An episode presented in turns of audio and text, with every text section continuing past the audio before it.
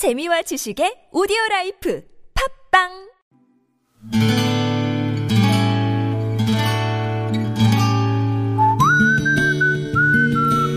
여러분 기억 속에서 여전히 빛나는 당신이라는 참 좋은 사람. 오늘은 경기도 부천시에 사시는 권영태 님의 참 좋은 사람을 만나봅니다.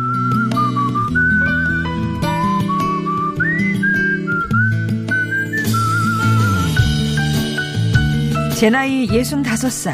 요즘 그 누구보다 충만한 마음으로 살고 있습니다. 다 이유가 있죠.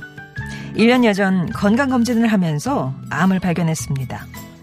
형편상 수술비를 감당할 수 없었고 자식들에게 짐이 되고 싶지 않아서 전 수술을 포기하고 있었습니다. 그런데 그때 50년 지기 용구가 말도 안 되는 일이라며 펄쩍 뛰면서 제 수술비를 마련해 준 겁니다.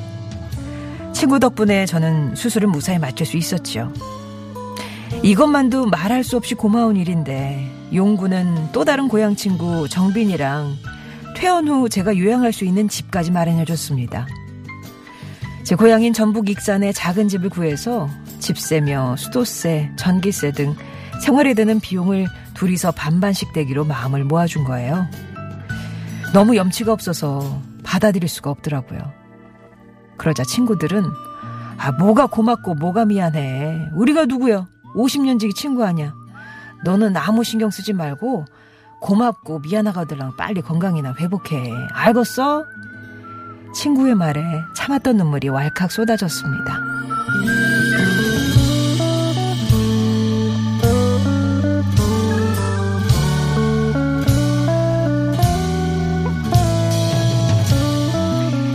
지난 1년 동안 저는 고향에 머물면서 편안하게 요양을 했습니다. 늘 두 친구가 곁에 있는 것 같았거든요. 친구들은 단 한 번도 빠뜨리지 않고 아침, 저녁으로 하루 두 번씩 오늘 컨디션은 어떠냐, 잘 먹고 운동 빠뜨리지 말아라, 제게 전화와 문자를 해줬습니다. 제 몸 상태나 기분은 어떤지, 불편한 점은 없는지, 건강 전담팀처럼 저를 챙긴 거예요. 세상에 이런 친구들이 어디 있겠습니까? 그 지극한 우정 덕분에 저는 얼마 전 다시 부천으로 돌아왔습니다. 요즘도 제 건강 전담반 두 친구에게 아침 저녁으로 전화와 문자를 받고 있습니다. 늘 괜찮다, 고맙다만 했는데요. 오늘은 저도 정식으로 답변을 하렵니다. 용구야, 정빈아, 사실 나 괜찮지 않아. 어떻게 괜찮을 수 있겠냐? 매일 오는 너희들 문자에 가슴이 뭉클해지고 눈물이 고인다. 내 하루는 그저 괜찮은 게 아니라 하루가 전에 없이 감사하고 충만하다. 이게 다 너희들 덕이다. 고맙다는 말은 더 이상 하지 않을게. 대신 더 건강해져서 너희들 우정에 꼭 보답하마. 이제 내 걱정은 말고 우리 까까머리 중학생 그때처럼 남은 생 즐겁고 재미지게 살아가자. 사랑한다 친구들아.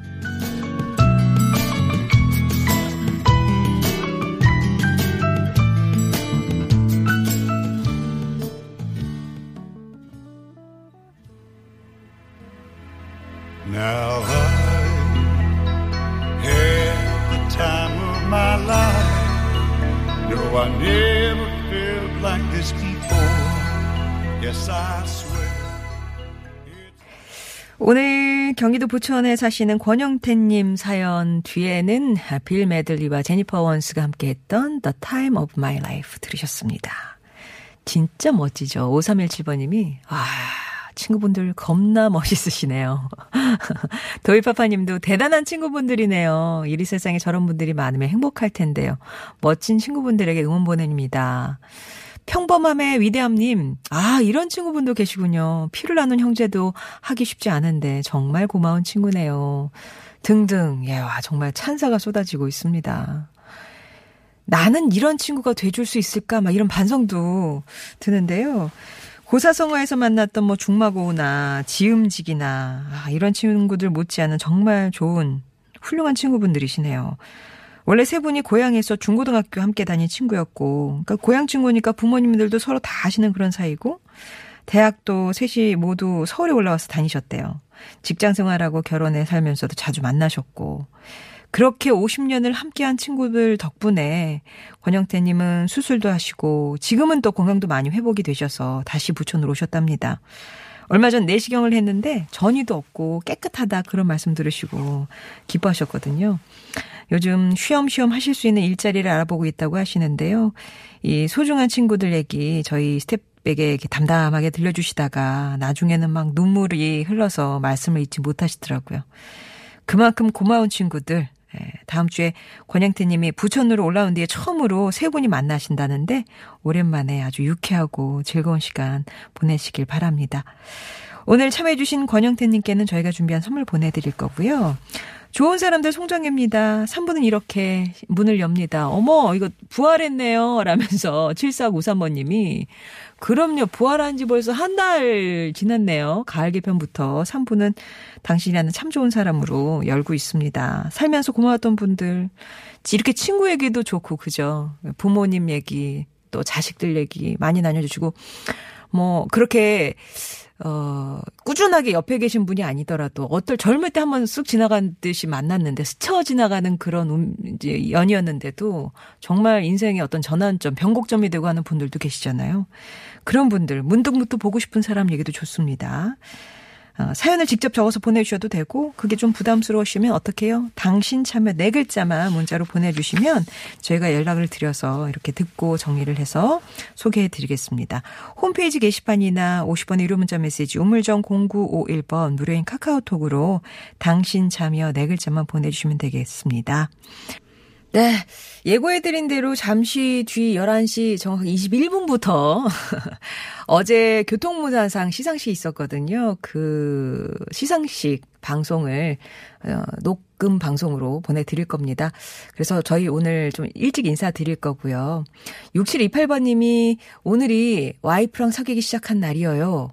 아, 아까 그 유명한 오늘부터 1일이 오늘이군요. 2003년 11월 1일부터 시작해서 어, 2009년에 5월 달에 결혼을 하셨고, 결혼 10년, 만난 지는 16주년이 됐네요.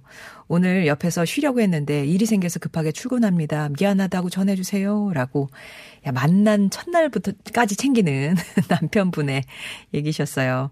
아무튼 뭐, 예, 저녁에 또 시간이 있으니까요. 3717번님, 마을 도서관에 서가정리 봉사활동 하러 왔습니다. 벌써 7년이 됐네요.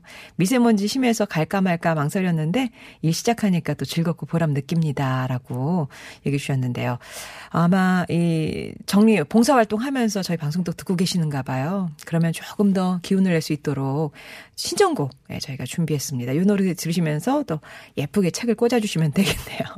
에코의 행복한 날을로 이번 주는 마무리하겠습니다. 다음 주 월요일에 다시 뵐게요. 고맙습니다.